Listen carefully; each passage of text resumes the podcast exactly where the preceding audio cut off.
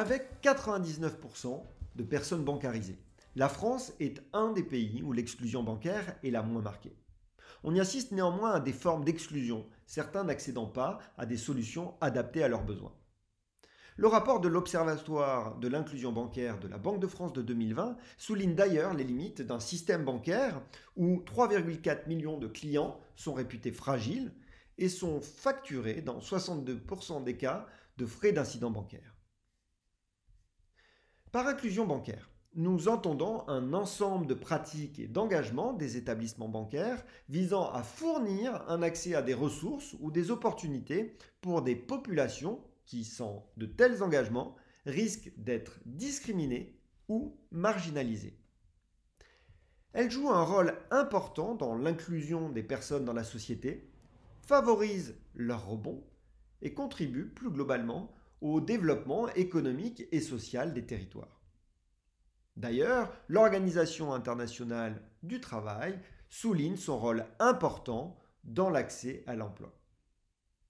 De la même façon, l'inclusion bancaire participe au développement des initiatives entrepreneuriales, au bien-être social et à la réduction de la pauvreté.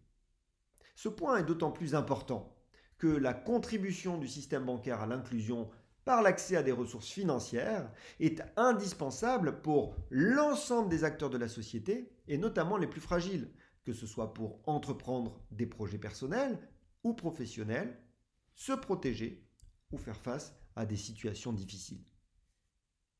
Les entrepreneurs en difficulté font partie de ces clients fragiles et peuvent être exclus, sinon s'exclure du système bancaire.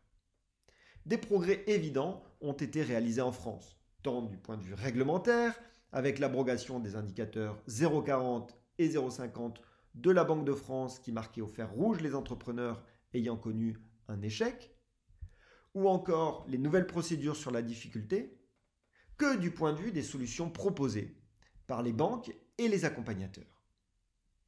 Le droit à l'oubli bancaire peut néanmoins s'opposer au droit légitime des acteurs économiques à l'information. Dans tous les cas, l'inclusion bancaire suppose de changer le regard porté sur l'erreur, que l'on parle de particulier ou d'entrepreneur.